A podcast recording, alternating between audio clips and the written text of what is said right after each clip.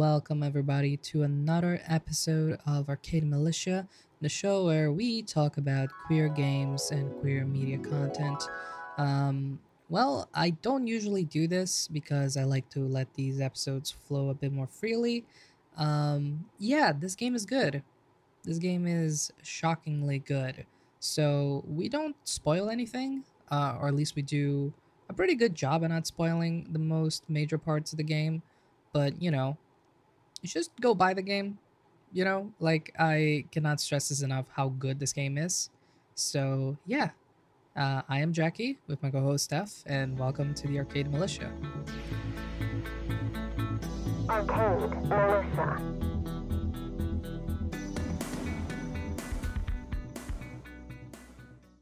Hello, hi, hi, Steph. We played another game with a very long and confusing name. this one more straightforward, but it's still very long. and it took me forever to learn the name of this. I think I just uh, kept referring to it as the lesbian furry game, which is completely inaccurate. And it's just because of the cutesy animation on the opening screen that I gave it that name. well, I mean, you're not. It's not completely inaccurate. Uh, the name of the game is a Super Lesbian Animal RPG. so calling it the lesbian furry game is like you're just missing the super and the RP, but essentially you're on the money. and I'm not in any way trying to yuck anyone's yum or, you know, be offensive. This is just how I saw it when it first popped up, and it's just stuck with me. But the actual name is Super Lesbian Animal RPG, and it has absolutely nothing to do with whatever comes to mind when you say furry in your own brain. Uh, it probably does actually. The characters actually refer.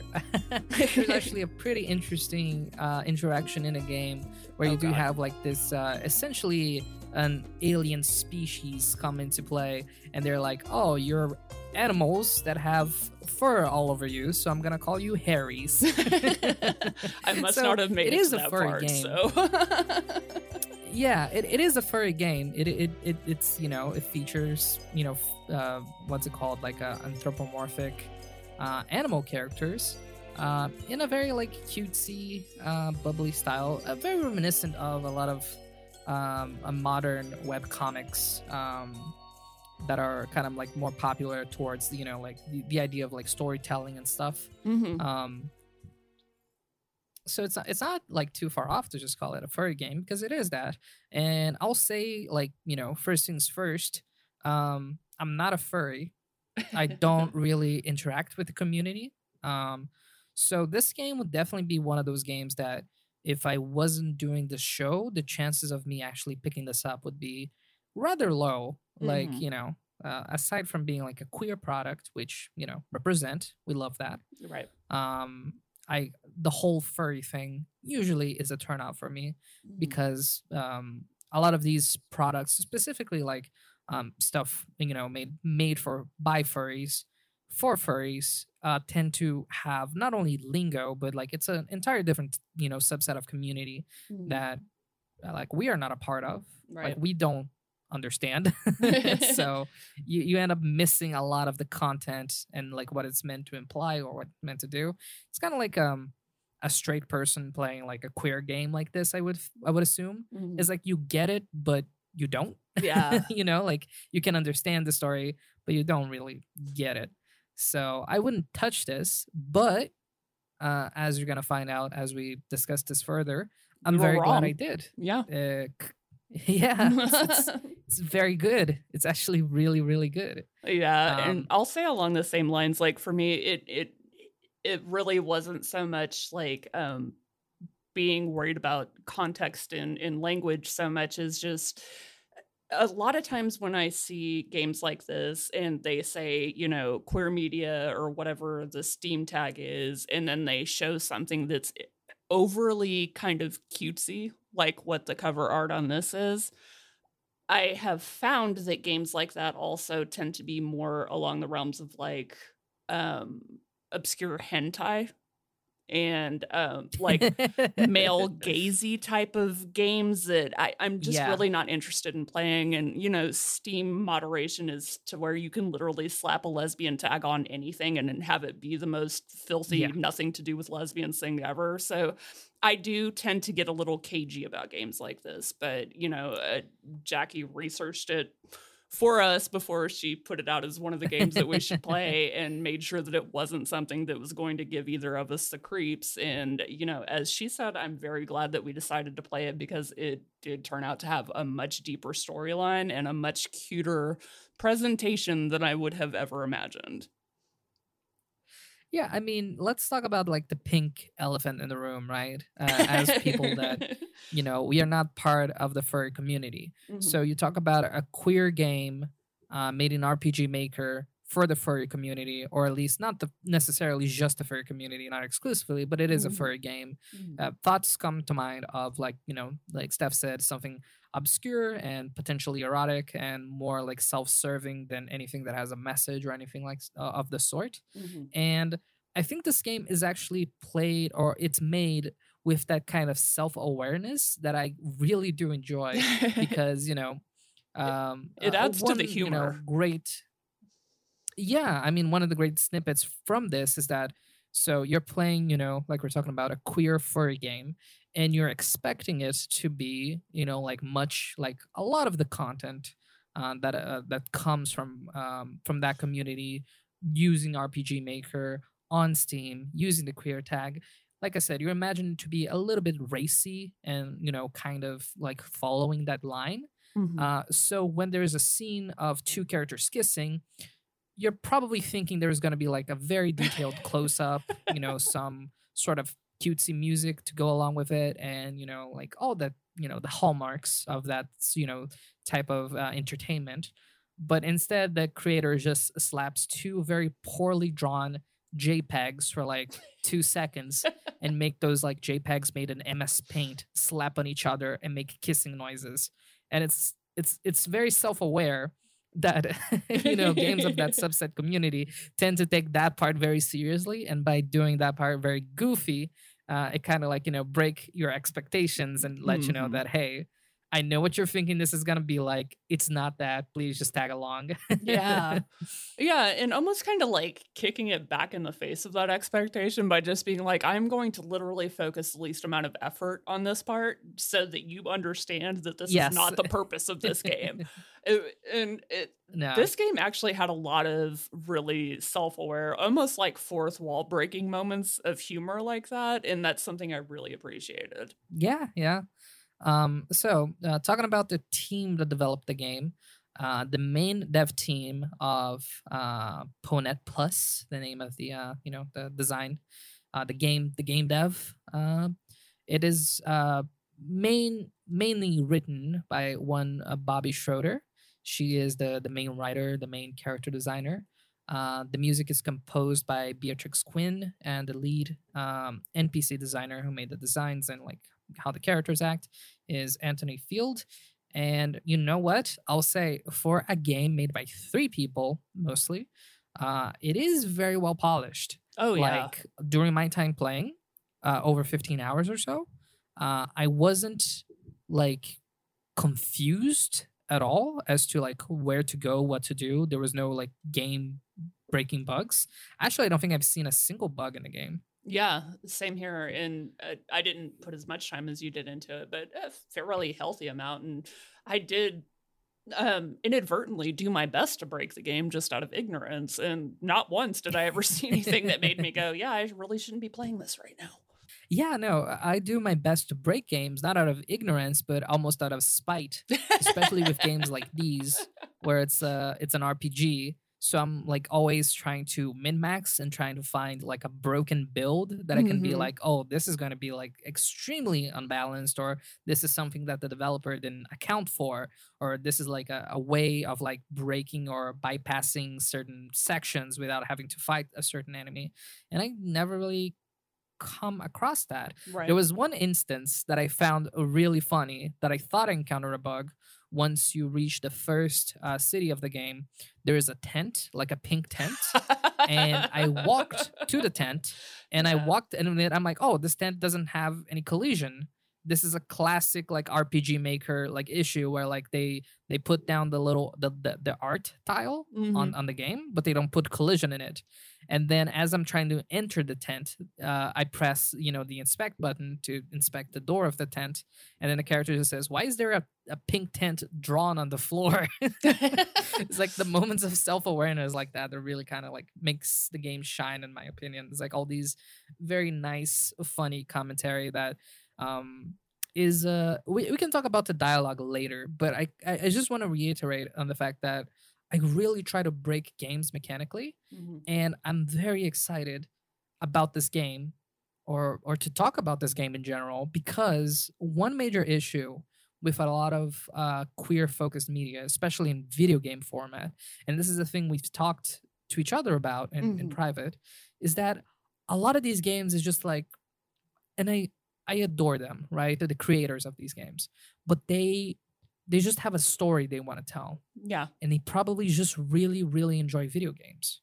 So they want to tell their story through video games, but they're not really that interested in making like a game. They just want to mm-hmm. tell the story. So there is really not usually there is not a game involved. So I talk about this often where it's like a lot of queer media is either visual novels or one step removed from visual novels. Yeah. So it's a point and click adventure with barely any puzzles. It's mostly just story. Or it's a choice based adventure game. Where your choices don't really matter. Yeah. Yeah, it's just, you just kind of go for the story.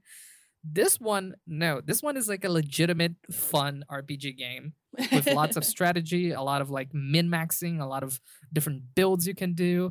Uh, the gameplay reminds me a lot of Earthbound, um, with um, nods to like some of the best kind of like uh, like uh, indie titles that are RPG, kind of like Off, which is a really good uh, RPG maker title as well, uh, with like really good combat management, turn-based management, and like tr- really trying to get the most out of each of your characters. And it was a blast. But as we have figured out quite recently, if you do not want to worry yourself about the combat bit, and you're the type of you know person that enjoys queer media because you just like the story, uh, the game does have like a easy function to just switch to easy, which uh, makes the gameplay much easier. So you can just interact with the story and get the story that way. Yeah, definitely. And I- feel like it's just so easy a lot of the time to look at these type of games and decide that you know they are or aren't something that you would want to be invested with and i think that one of the biggest lessons that we learned from this one was just the fact that you can't look at anything and make assumptions um and i think that as you like draw deeper into understanding the game and the dialogue and like what's going on there are so many things that just hit you um that you didn't even notice were happening. And it just it keeps such a great level of engagement that i was not expecting coming into this. Yeah, it's because I think it's mostly because it does kind of balance out in a very nice way where like the fights are just long enough that you get to experience the the really cool soundtrack the game has, um, but they don't really drag on. So the fights go relatively fast. I don't think I've ever had a fight last more than like six turns overall, or like Yeah. more- maybe like eight turns on like a very like tough boss. But Mhm. usually it's like you know it's kind of then and done. Even on the the standard difficulty, on you know like on the later areas, the fights tend to move pretty fast.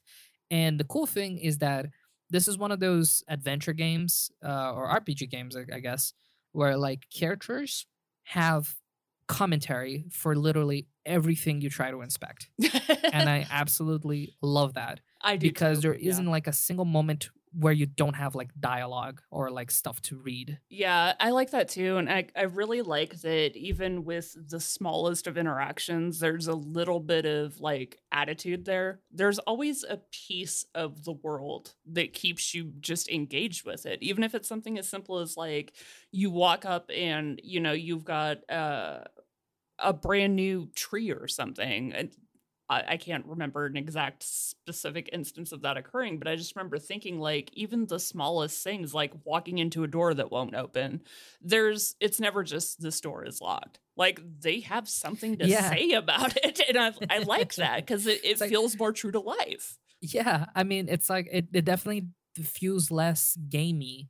And that's like actually incredible to pull off on a game that's made on RPG Maker of all like systems, right? Where like it's it's it looks really gamey.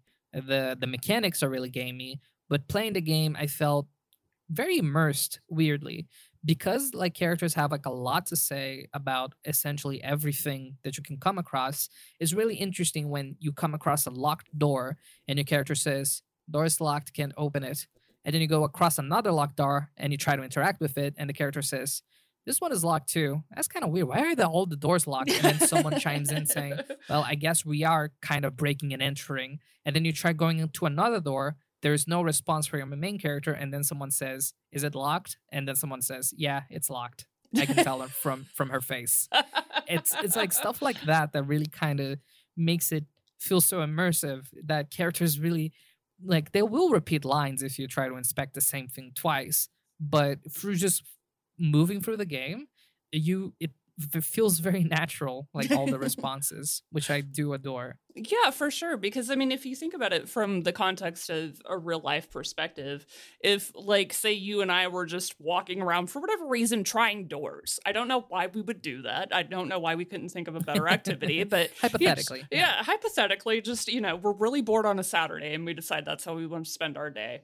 Is every time that I try a doorknob going to be you going, oh, the door's locked? Or is it going to be, God damn it, I can't believe this is another locked door. you, you know, there's always going to be some variety. They're never just going to be like, oh, locked door, oh, locked door, oh, locked door. Like, that's why I enjoy those type of dialogues because even if you just change it up by a word or two, if you play a lot of RPG games, you know how important just changing up those phrases every once in a while can be to like feeling like you're still a part of that yeah. world. Uh, yeah i, I have like uh, so many issues with extremely big budget titles uh, that you know uh, i think you know there's games like animal crossing is a like a perfect example of that where like Mhm. characters don't have voice lines they just speak like words is it so difficult to write like a batch of like 20k like you know text of just other things for them to say on different occasions because they just repeat themselves all the time and for a game you're supposed to spend most of your day tending to like your villagers the fact that they don't have different lines for different things and they always kind of just repeat the same thing again and again and again it gets really samey and uh, luckily you know that this game um, which the developer actually calls uh, slar or slarpg Slarpg, yes, I saw that and I, I almost Slarpg. died. I was like, I'm gonna have to find a way to integrate that in my vocabulary. I don't know how, but I'm definitely Yeah, going to say that word in the future. Yes. Yes, because super lesbian animal RPG is kind of a kind of a mouthful. So RPG it does work. Uh, the way it's integrated on RPG, uh, the the dialogue, uh, and I think more importantly, the back and forth between all the characters is the thing I adore the most. yes. Because a lot of RPGs will like characters will only talk or comment, like do comments about stuff, uh, on cutscenes or on story bits Mhm. but in this one characters will like actually talk and this is one of the like the more fun aspects of the game is that because uh, the way the game functions you don't get your full party at the start you Mhm. start uh, with one person then you get another then you get another then you get another so because there's this back and forth on interacting with npcs and you know checking uh, specific spots uh, and you know just uh, inspecting items um, essentially you have different dialogue for like all of those depending on who you have on your party or Mhm. who you have leading your party and that is just like you know essentially like almost quadruples the amount of fun dialogue you have yeah. and another thing about the dialogue which i really do enjoy is how um normal it feels Mhm. um the game is set in like present time quote unquote it's like you know uh tech times but there's magic so characters do speak very similarly to what you would expect in like or days essentially but there's never this uh, feeling that uh, when the situation is bad that they're not taking it seriously Mhm. That's one of my biggest pet peeves with like writing in like almost all media. Uh, when you have like characters that are supposed to be quirky and funny and fun, and when their like friend is in dire danger, they're cracking jokes and being funny. Mhm. this one, they're cracking jokes and being funny when there's no imminent danger or when someone is not mad or angry. But Right. when the stuff gets serious and heavy, they they actually act like normal human beings would on a situation like that, I, I which is very refreshing. it, it might be in a way reductive to say this, but I that might be the difference between having more of a um like a feminine view in the writing because I, I think that that might kind of point to like female friendships in general. We do tend to be a lot more accommodating and supportive of each other and like know and understand timing with like making jokes and you know being supportive and all these other things. Like we constantly keep these things in mind. So i think maybe in other games when you're making that comparison and i might be completely off base but just my theory is that if it's something that's maybe written more from a masculine perspective it would be more just like you know suck it up we'll get through this as opposed to like with it being a, a game written from a female perspective they'll just be like you know what you don't feel like casting spells right now and that's fine you take this potion sit this one out and we'll handle it yeah. this game this game is is very uh very positive on that front. All the characters are incredibly positive and nice to each other. Mhm. Uh even the villains of this game are still like they're villains and awful people, yes, but they're like kind of almost you know um they, they really toy with that whole like uh not necessarily gray area gray moral area but it's like the evil guy that you meet on the first act he's like he's he's doing his own thing you know he's Mhm. not being mean or evil for the sake of being mean or evil he's not really like being super like um all about you know uh just being i guess uh, for lack of a better word mean. He, he, just has, an his own agenda. plans and he's yeah. kind of he has an agenda yeah. Yeah. And, and to compound to that like when you have characters that are um and i think you, you raised a very interesting point. I think it's more about just like the characters being able to read the room Mhm. and like realizing like when is it the time to joke or be serious or kind of just play it straight and having like this kind of depth because i feel like a lot of uh, video games when you're writing a character and even in other media i suppose it's very easy to kind of pigeonhole yourself and be like uh, you know allison is the the funny character that likes to make puns. So she has to make a pun every single time Ugh. even when her girlfriend almost dies. She has to make a pun about it you know? But in this game they're like no she makes puns when she's on you know like on the restaurant with her friends. She Mhm. doesn't really make puns on on life threatening situations because people are not that one dimensional uh, right. people have different faucets and, and show that. And the writing really does exemplify that in a really good manner. And to add to that as well i think there's something to be said about writing for the main character and writing for the group. I feel like a lot of video games do tend to uh, focus more towards like a writing that focuses on a main character right uh-huh. so it's always about me. It's always about me. It's my adventure. It's what I'm doing. And this game has like I think perhaps a, a cue of the writing because the whole plot or the whole you know like motivator is that your main character is out trying to prove herself, trying Mhm. to prove that she can essentially um, uh, be someone, do something with her life. right Uh, so a lot of the the dialogue that you have interacting with other people is about, you know, talking with them, seeing what their problems are, what their Mhm. insecurities are, and you know, like just really being very vulnerable in that way. Which yeah, it's it's very refreshing, very different. I don't know if I would attribute it to a feminine type of writing or if it's more just um, an indie type of writing of someone who who has a very very good vision, you know, a very definitive vision of what they want to do. maybe a little bit more like sensitive or empathetic probably would have been a better choice for that so yeah i it, a That lot could be I, too, I don't um i don't uh, practice before we record, so I'm asking in advance that if I say anything that's offensive or offline, please just understand that I I'm dumb. like that's honestly the reason for it. It's not coming from a place of malice. I'm just dumb. um, but I think that like No, thinking no. back on it now, we kind of switched over. We like went past talking about the characters themselves and kind of jumped right into the uh, the dynamics of the group. So we might want to we might want to step back and kind of give a little bit more intro to who you're playing in this game. I mean, we could, yes. Um, I mean, uh, if we have you to, play- whatever. No, no, I think I think it's it's fun, but like uh, with games like these, I always like have this weird sort of balance thing, you know, of like I don't want to spoil anything because the game is really good That's and I want people to yeah. play. So like, how much can you say? You know, it's like the stuff we say is on the on the blurb, you know, is on, Right. is on the box when you go to Steam.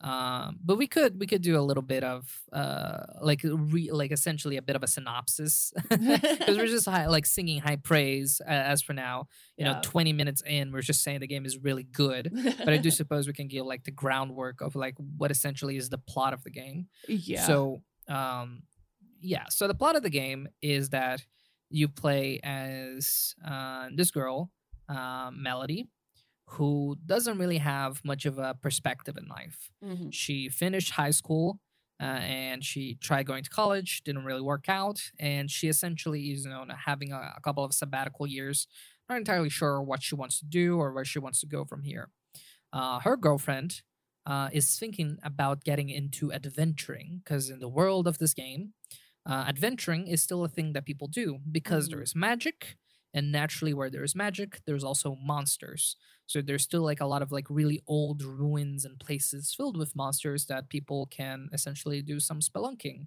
and make their living that way. Mhm. So uh, her girlfriend, with the help of their best friends Jody uh, and Claire, um, make a little adventuring guild.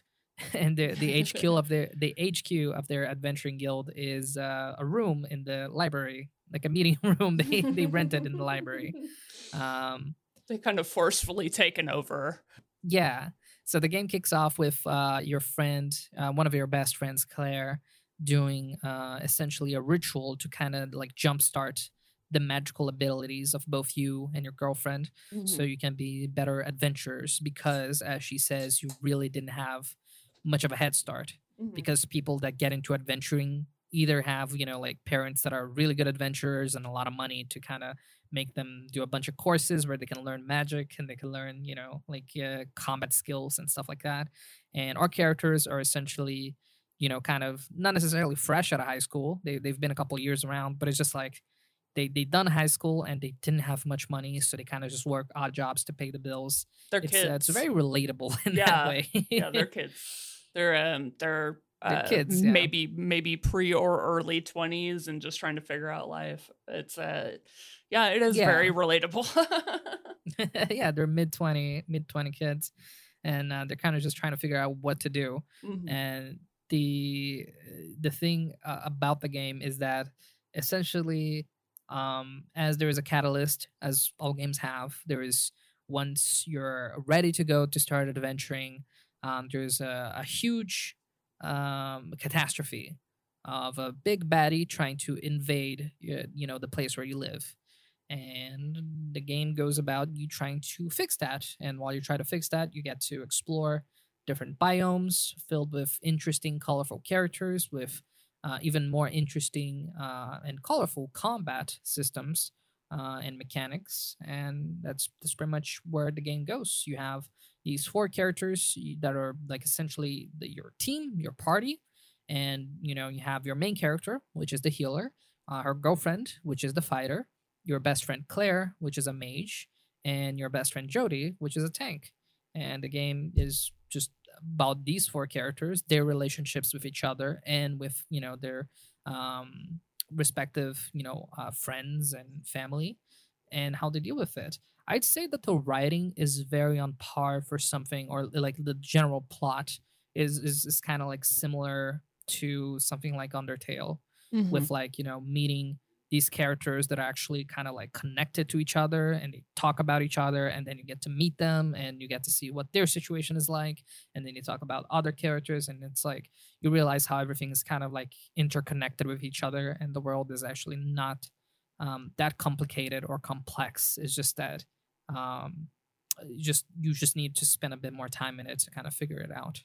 So Mhm. that's uh i think that's a pretty pretty tight synopsis of what you go through Yeah, definitely. And I think it's it's also a very relatable game if you at any point in your life spent a couple of years of your existence in a small town.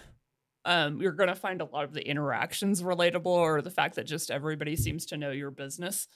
Um and just kind of how you're going about conducting yourself. It um there's a lot of things about this game, even being set in such a fantastical universe, and the fact that, you know, everybody is kind of a beast creature it's just it really has so many story beats that you absolutely will relate to whether you mean to or not just because it's extremely just true to life with how it treats everyday situations and relationships. Yeah.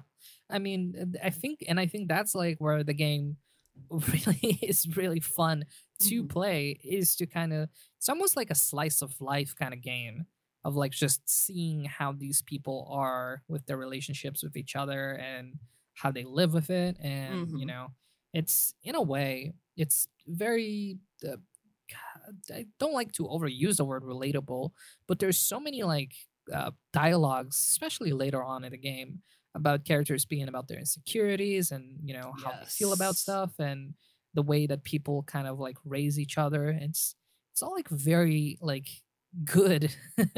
Because i was definitely like expecting it to be like super cutesy and like super uplifting. And don't Mhm. get me wrong a lot of it is yeah. but it does also like tackle some like heavy like stuff uh, about you know like presence and like where you fit in with the crowd and where do you want to go. It's like a lot of a lot of interesting ideas that um you just don't see in other media like treating it in in this way where like you can make a comparison to something like uh, the newest uh, life is strange yes um, where it does deal with that, Mhm. but that game deals with that, but it also like always has, uh, you know, that that kind of feeling of, well, yes, you do have this problem about trying to find yourself, but also the world is going to end if you don't like, you know, do the thing and you save the world. This one always feels more like, regardless if you save the world or not, like these relationships are like very not messy, Mhm. it's just that it feels almost like it feels troubling because it's like you get the both sides of like all the arguments that they have between each other, right but it's uh, but it's very heartfelt. I get the feeling that um, whoever wrote a lot of the dialogue um, probably were drawing deep from like stories they you know they probably lived through Mhm. or lived you know close to because a lot of the stuff is like really well written and like really does uh, hit that emotional high in a really good way I think a lot of the um, like if you read any kind of descriptions about this game or whatever, they always talk about you know uh, tackling adventuring and and love, and they always put on their anxiety. And I think that one of the things that makes the character that you play, Melody, so relatable is the fact that she does very much have an anxiety disorder, and it comes through in the writing and how she thinks about herself and her action interactions with other people. And if you are someone like us who does suffer with anxiety eh, like a lot of the things that she says i i had to remember that that was the place it was coming from because from me it sounded exactly like the way that i would answer situations. And so I really, a lot of the times in the dialogue, especially with Melody, had to take a step back and be like, okay, is this like how someone with anxiety would solve this problem? Or is this how someone who is anxious to be in an, an adventuring party and who wants to prove herself would solve the situation? And it's it, that more than anything felt relatable to me because that's how I have to look at every situation in my life before I blow it out of proportion. Oh, is this coming from my, my anxiety or is this coming from the person that I want to be who can handle this? And and that was one of the things that I loved so much about the writing was it's not very often that I get to play a character that I feel like I'm not um, having to do any role playing with. And and she very much was Yeah, that for yeah. me. No, for sure. I mean, I, I like to think that at least I have a little bit more emotional maturity than Melody, but at at the end of the day, I probably don't. She really keeps it like you know, like she really tries to to hold it all together, even well into like uh, Act Four and, and beyond.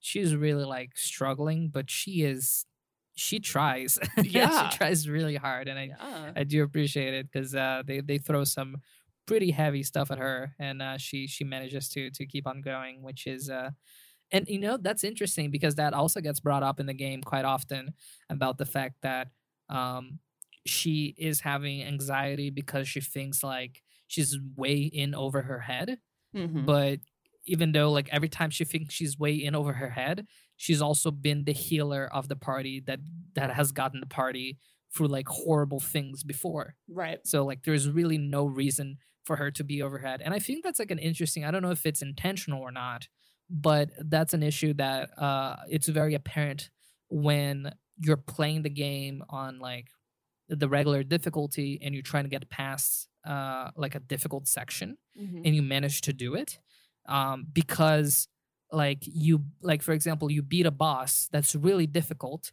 and you you get out of the fight thinking like immediately like man this team composition is great this worked amazing i can't believe it actually beat it.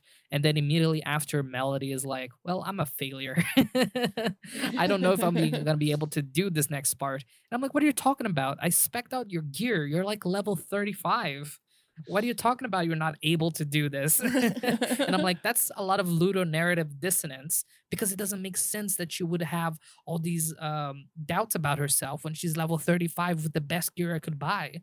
But then i think wait i feel like that a lot of the times I was you know? about to say, how could I this not skill. be relatable to you? Like, this is literally a discussion that all of us, like, we've had interventions with you multiple times telling you how talented, how wonderful, how beautiful, how perfect you are. And you are still Melody at the end of the day going, man, that really didn't go the way I thought it would. And we're just like, what? Yeah, so, exactly. yeah, I could see where this would be your character So- 100%.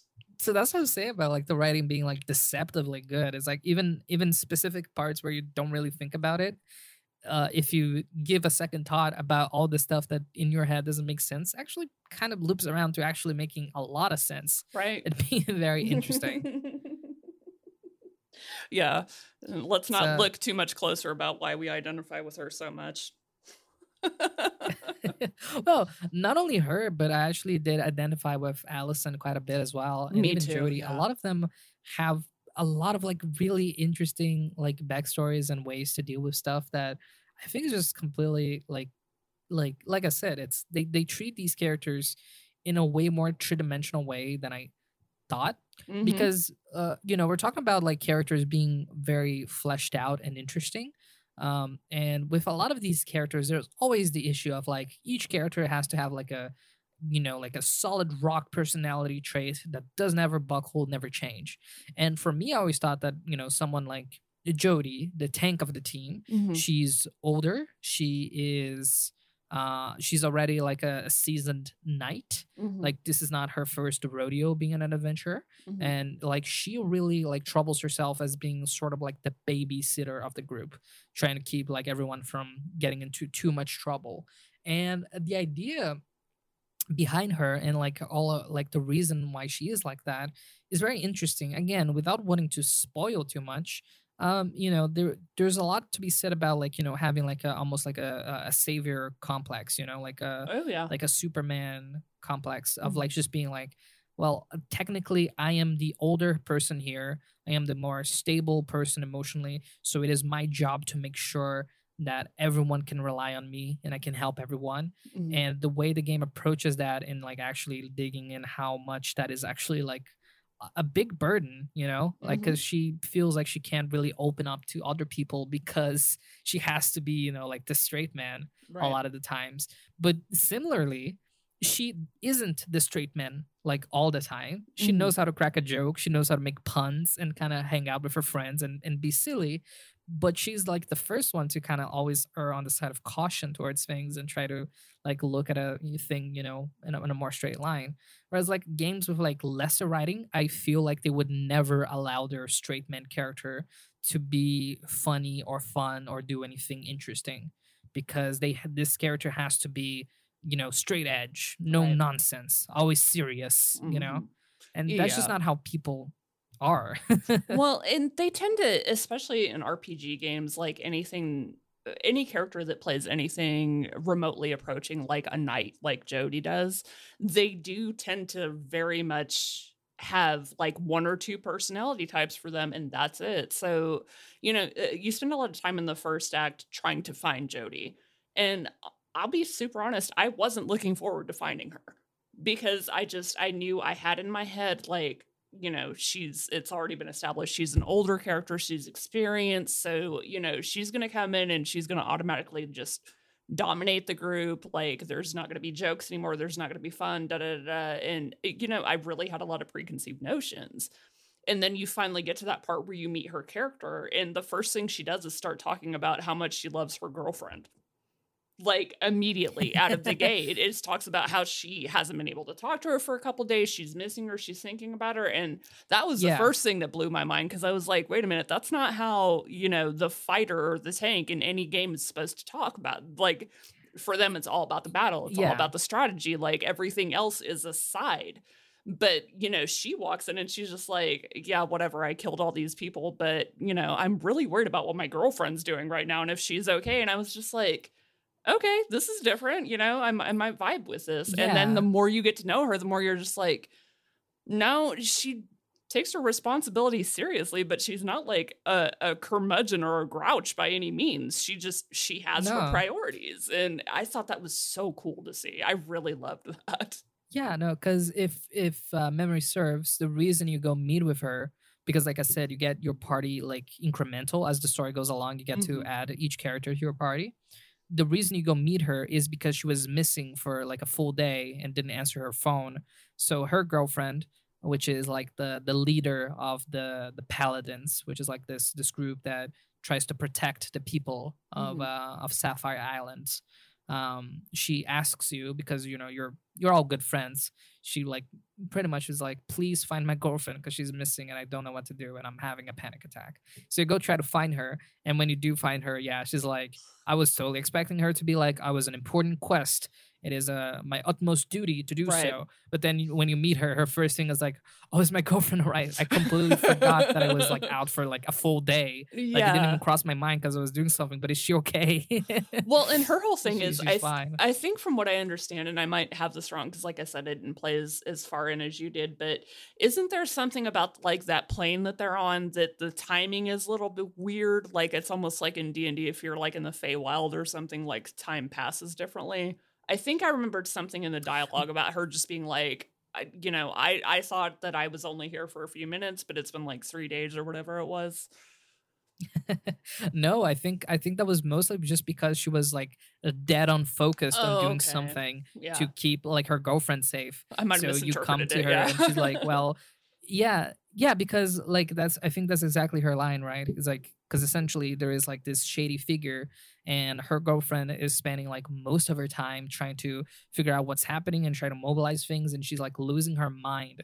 So Jody like tries to be a good girlfriend and be like, "Let me go off the books." And try to ease off some of your your problems by, uh, you know, tracking this guy and trying to do see see what he's up to and she does so but she uh spends a full day but in her head she's like it couldn't be that long right which uh makes me think that she probably has adhd I, I was Uh, just about to like say a full that. day I tailing this guy God, and then just at the end is like figure out oh yeah it's been a full day Yeah, because how many times have you or and I both done that? Been like, oh Yeah, shit, it's 10 o'clock at night. Like I've been working on this project. I, I had no idea. Is my wife alive? Like we've both been there. Like we get it. Precisely. but I mean, like I said, it's it's hard to talk about the characters in this game without like wanting to spoil things because like I said, these characters uh, prima facie seem very simple and straightforward, but Mhm. they But do have like a lot of like very interesting like relationships to each other and a lot of like emotional depth that I was certainly not expecting from a game called Super Lesbian Animal RPG, which uh, uh was uh legitimately this game came out in December. And I might be inclined to say this this definitely has been like one of my favorite games I've purchased in I don't know past three, four, five months maybe. Oh yeah. I'd have to do like a proper check, but I'm just very enamored by both the combat system and the writing, which is not usually. Usually it's one or the other. Usually Mhm. the game has really good combat system or really good writing. Um, this game has both if you like turn-based RPGs yeah. and completely like, you know, um, surprised me. Another thing that surprised me, and let's get into that, the soundtrack to this game is incredible. it really is. Yeah. Beatrix Quinn, you did an amazing job. I will say that I, I, I feel like maybe in that vein I'm um I, I don't usually notice as much and I'll be honest about that because with games like this where I know that they're gonna be shorter games in general, I I I'm not gonna say I forget. I don't always listen to the game as it's playing because I am also a very big podcast addict. So there are a lot of times when I'm Mhm. playing games like this where I I legitimately don't even think to listen to the soundtrack because I'm just like, okay, I'm I'm gonna play through this, I'm gonna get to the story, but you know, I've also got something going on in my head at the time. Um and for probably the first hour or two that I played this, I did that exact same thing because I was just like, oh, you know, it's just going to be this cute, fast, fun game. It's not going to have too much depth to it, whatever. And then I remember at one point you sent me a message and were like, you need to be listening to this music. It, and Yeah. so I started to, and you were right. Like, even for something that, like, you look at this game and there's so much that you expect it to be simple on its art style, its graphics, its design, its its music. Like I was fully expecting to like put my headphones in it just be this like simple chip tune or something. But it wasn't. And like the more different areas I explored and the more battles I got into, the more I started to see like, you know, you really nailed it with this. This was such a great sound design all around. And the music and the sound effects and everything really came together in a way that was just incredible for a game that like you can beat in what like 15 16 hours just the amount of thought put into it you could tell this was a labor of love on every front but especially the sound design front Yeah, no, hundred percent.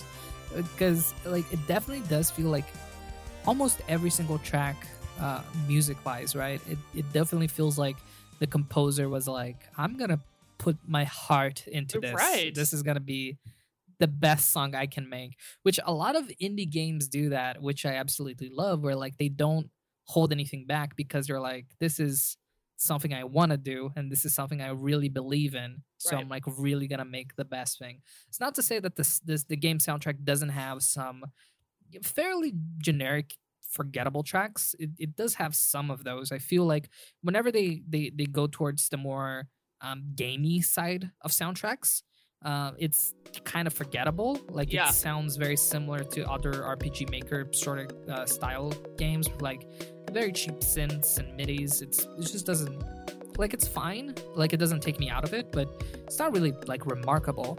But like as soon as you leave your main character's house and you walk into the beach side and it Mhm. plays like that just beautiful kind of like long drawn out kind of like you know tropical music with like these uh weird like chord progressions it's just like it just swells up like it starts like Mhm. very truncated and very like kind of quiet and lo-fi and then it just hits you with the intro and it's just like so bombastic and beautiful and slow moving it's uh like the game has a lot of that but like whenever they do something weird uh the desert soundtrack as well like when you're walking through the desert and it has like these this weird distorted bass just going absolutely insane it's like it just sounds really unique and amazing Mhm. and I have to say, um, for sure, um, you know, Punnet Plus please release an OST because there's no way to listen to the music.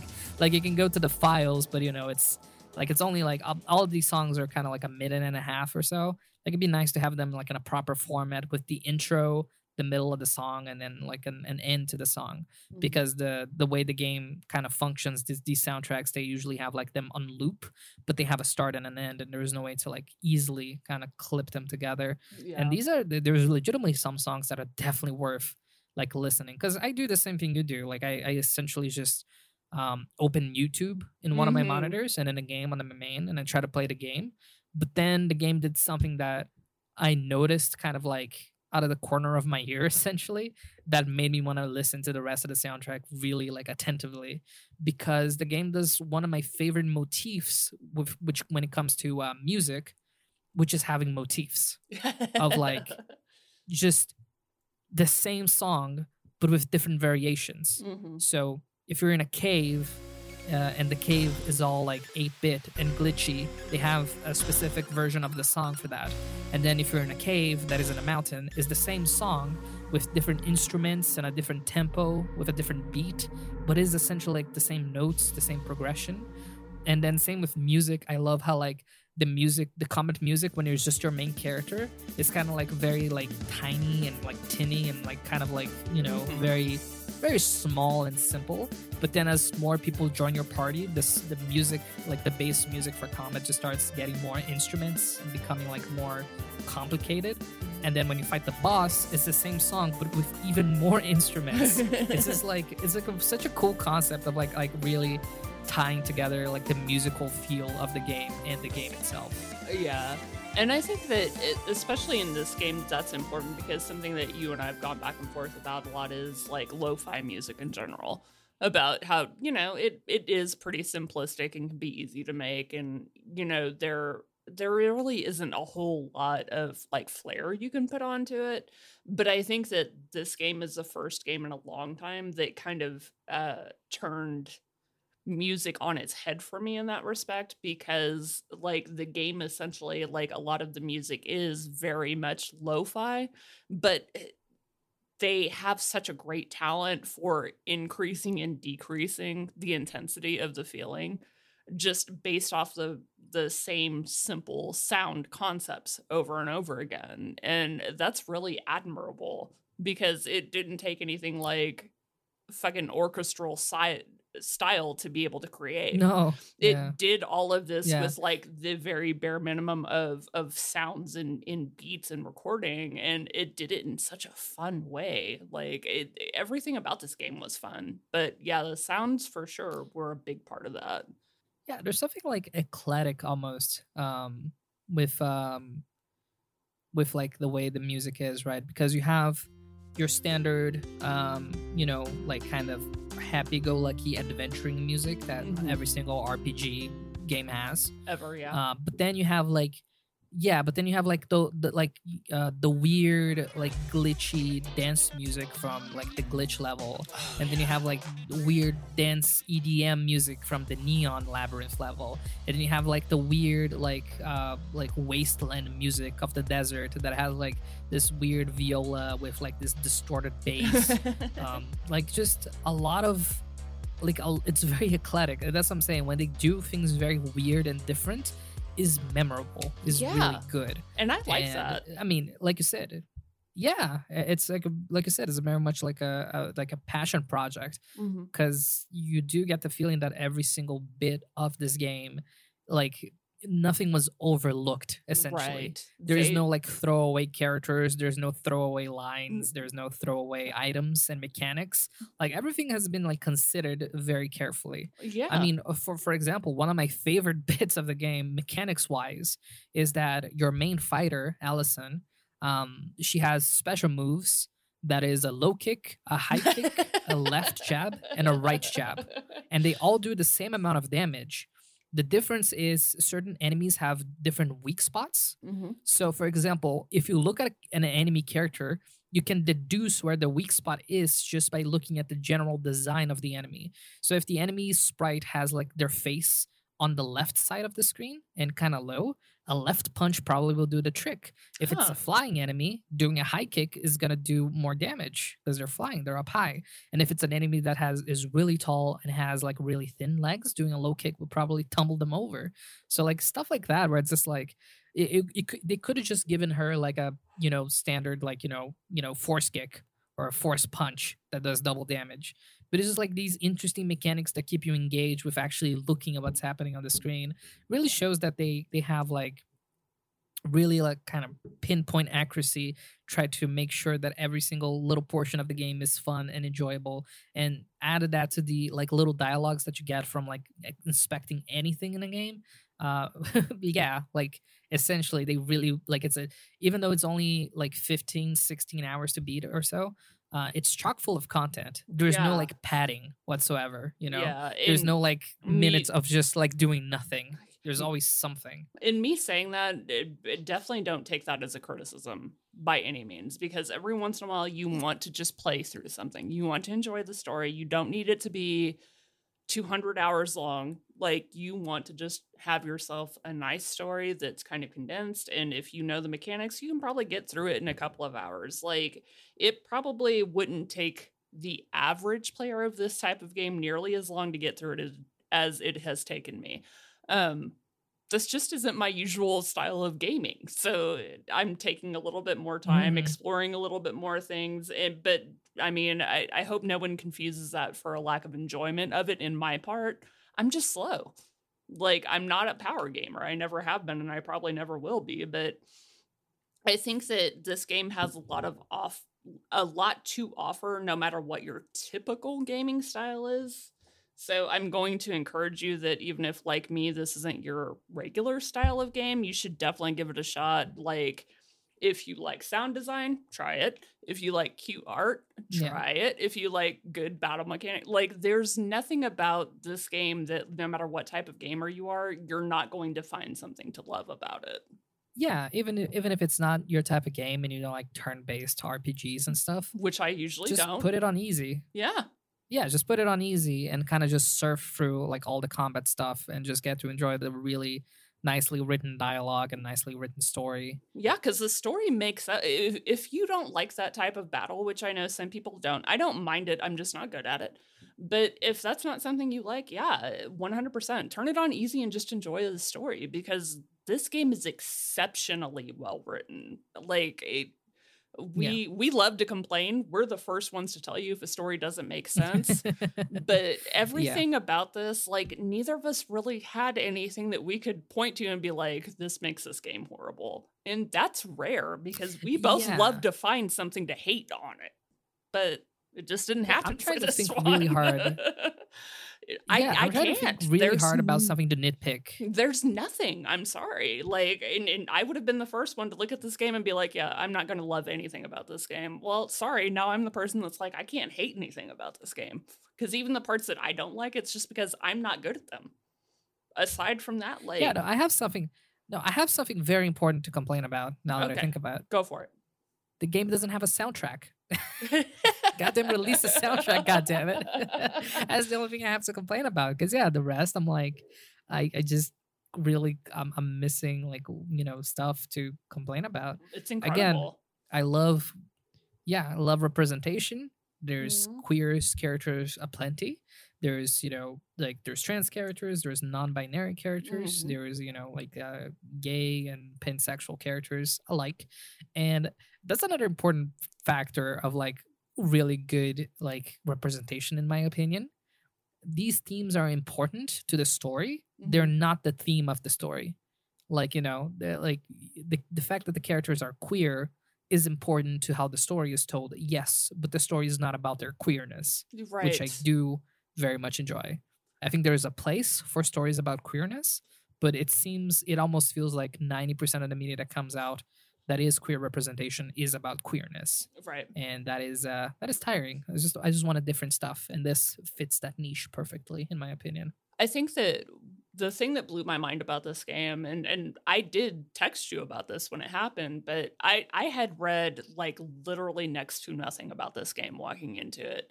Um, you sent me a whole bunch of games that like were things we were maybe thinking of looking at and Yeah. this one I, I i don't know if it was the colors or me just wanting a challenge or what but i picked this one um and i literally read nothing about it going in so when you get to i think it's like 10 20 minutes into the story and you actually get a description of the character you're playing they say um melody is kind-hearted but meek transgender fox.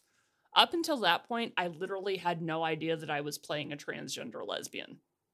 It, it there was nothing Yeah. about the story that made it a big deal. There was nothing that pointed to it. Like maybe my ignorance maybe there was something there but i just didn't see it whatever it was but i remember just being so absolutely blown away by the fact that that was just seamlessly integrated into the story it wasn't something anybody made a big Yeah. deal out of like there was no parade there was no you know angered factions there was literally nothing about it that pointed to it being anything out of the ordinary and i absolutely fell in love with that character that moment because that was the first time that it was just like this is your default this is what you're playing as and you know you can either play it or you can just not play the game that's it like and Yeah, I never, I, I never remember like a game that it like I know I don't. It's if it happened, I, I didn't commit to memory, but a game that you have like a trans character as a main character. Exactly. And for like, it not to even be an issue, for it not to be, it's No, nothing everyone is anybody really supportive. discusses. Yeah, exactly. People bring it up. yeah.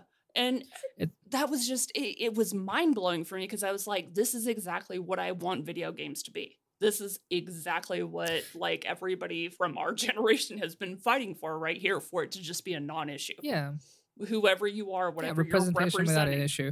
I Exactly. mean, and that's the thing. It's also like not. It's not like a throwaway line because, like I said, the fact that she's trans does come up several times throughout the game. Um, but it, it, they, they come up in like key moments where she's talking about like maybe it's tied to her anxiety.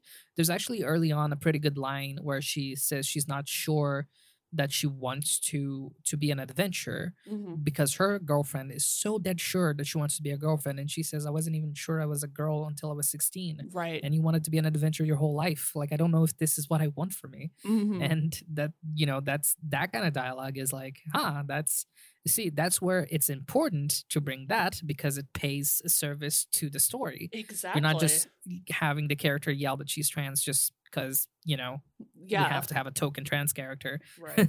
it has a reason and a motive for her to say it and it's pertinent to the story it's pertinent to the character and it adds to the story and our understanding of the character it's it's like i said it's really good representation uh, Mhm. media in my opinion because of stuff like that and when it does come up it, it it's that much more impactful like because that moment you were just Mm. describing that hit me in the heart i was just like okay Mhm. this is something that i you know playing as a uh, a cis lesbian character or a, a cis straight one whatever the main default is for video games that's not something i would have ever thought about before. It just wasn't in my consciousness. So now that like just that one line that wasn't even supposed to be like a major story moving movement that was just like as far as rpgs go that's exactly what you want that's exactly it right there because it's not overbearing it isn't anything that like overshadows the entire story but it really puts you in the place of the character you're playing Mm-hmm. I, I find it funny because like there's a lot of callbacks to stuff like you know queerness that are not necessarily so heavy like uh, emotionally either. Uh, one of my favorite interactions is that Claire, the major of your group, is also trans. If you Mhm. go to her room, she has um, a trans flag, and when you interact with the trans flag, Melody asks. Uh, the first line is like, "You, I want to ask you something, Claire, but I didn't you don't have to answer if you don't want to. So that primes you up thinking she's probably going to talk to her about something trans related issue or Mhm. something. And you're half right because the next line is your dress kind of looks like the trans flag. Did you do that on purpose? and Claire is like, "Oh yeah, I guess it kind of does, doesn't it?" and then when you go interact with it again when you have the full party, you have the same dialogue, but then uh, Jody asks like, "Wait, you're telling me that wasn't on purpose?" And Claire says, "Oh, nobody's gonna believe me if I say it wasn't on purpose, right?" it's like stuff like that is like really, really cool and interesting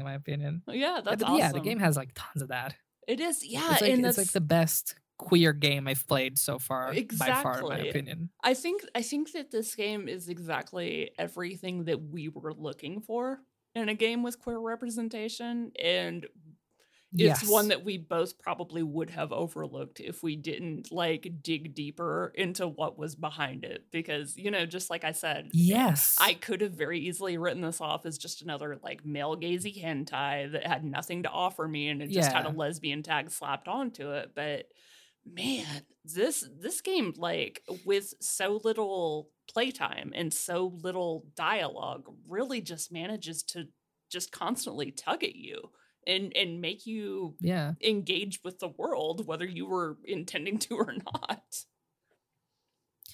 Yeah, very much a sleeper hit. Like you said, uh, this is very much something I could have easily just scrolled through because, like, uh, uh, uh, like uh, I- I've been meaning to do. I wanted to check more queer content in video games, and this is I could have easily been something I'm scrolling through Steam and I think like, oh, furry stuff. Like, Yeah, I, I don't vibe with that. go, And kind of yeah. just gloss it over. Mhm. Especially one with such a like a direct name like Super Lesbian Animal RPG. Yeah. For me, that feels almost like a. Uh, if if I have something bad to say, is like the title is both enticing, but at the same time, kind of Repulsive. downgrades the game Yeah. because it is it is a it is a super lesbian animal RPG, yes, but it's also uh, more than that in in a lot of ways. You know, like it's it's a story in its own right, and like you know the fact that the the characters are animals and the fact that they're queer. Like even though it comes into contact with the story and it does inform the characters, the story is about a lot of different things and a lot of different themes that go even beyond that. So, yeah, like sleeper hit amazing game. I'm going to be judging every single game moving forward uh, by using this right. as a as a pedestal. Yeah, definitely and and uh, this game is also great like if you can't if you feel like you can't engage with any of the other things that jackie and i have said make it wonderful maybe just if for no other reason than you like tabletops because this game and the way that the combat rolls and the way that like the different traits roll is very reminiscent of a tabletop because you don't have as something we talked about before we were recording you don't have a guaranteed chance of just about anything in combat with this game it's like literally all goes down to rolls so you know if you like to gamble a bit playing something like d&d light yeah. this might be fun for you too just for that reason Another good selling point is that it's also incredibly cheap for what it is. Yeah. Like I know the game is only 15, 16 hours, but you know, at time recording, I paid 30 reais for this, which is essentially like roughly like $12 or such. I think it's like 15 bucks American mm-hmm. USD. That's what I paid for it. Yeah, it was like fourteen ninety nine or something. I I legitimately would have paid three times as much, and I'm not even exaggerating about yes. that. This game it is is short and small, but my god, does it have so much to offer? yes it is it is uh, an entirely um entirely underpriced game in my opinion it's one of those games similarly you know like you pay 30 bucks for undertale and you can beat undertale in like six hours Mm. and you get like a full completion ending in six hours but it is a good you know it's a good six hours that is worth that price Right. this is very similar to that of like these is only 16 hours or 15 hours Mhm. but it's an amazing experience. So I'm going to say closing words. You don't like furry stuff, fine. You don't like overly queer stuff, fine. This game is much more than both of those and definitely worth a play. Yeah. I, I'm going to just piggyback on that with final thoughts as well and say that, you know, you don't have to like any of that at all. You know, you you can walk into this and you can play Melody, the main character, just like somebody who's just trying to get business done, whatever the situation is. If you just like combat, this game offers you a uh, world of combat that is both interesting and engaging and allows you to play around with different play styles because all of the characters have eh, within the world very clearly defined roles but you can switch them out. You can switch their abilities. There's a lot of things that you can do to kind of min max every single character in your party and not have to really worry about the storyline so yeah, this is one of those games that no matter who you are, no matter what type of gameplay you like, you're probably going to get a kick out of this and it's really too inexpensively priced not to give it a shot. Yes. It is this game is short, it is cheap, and it's amazing. So you should like even if you have an inkling that maybe you'll enjoy it, you should purchase it. If Mhm. nothing else, to support you know queer developers making queer content. Like even if you don't enjoy the game somehow, just the fact that it's so cheap, I would say to put your money down just to you know like support these devs because they are doing good work. Yeah. And if nothing else, remember the fact that it is next to never that Jackie and I can both not only agree on a game, but also agree that it doesn't have any like major glaring faults. So, if nothing else, Yes. that should sell you because we can complain about literally anything.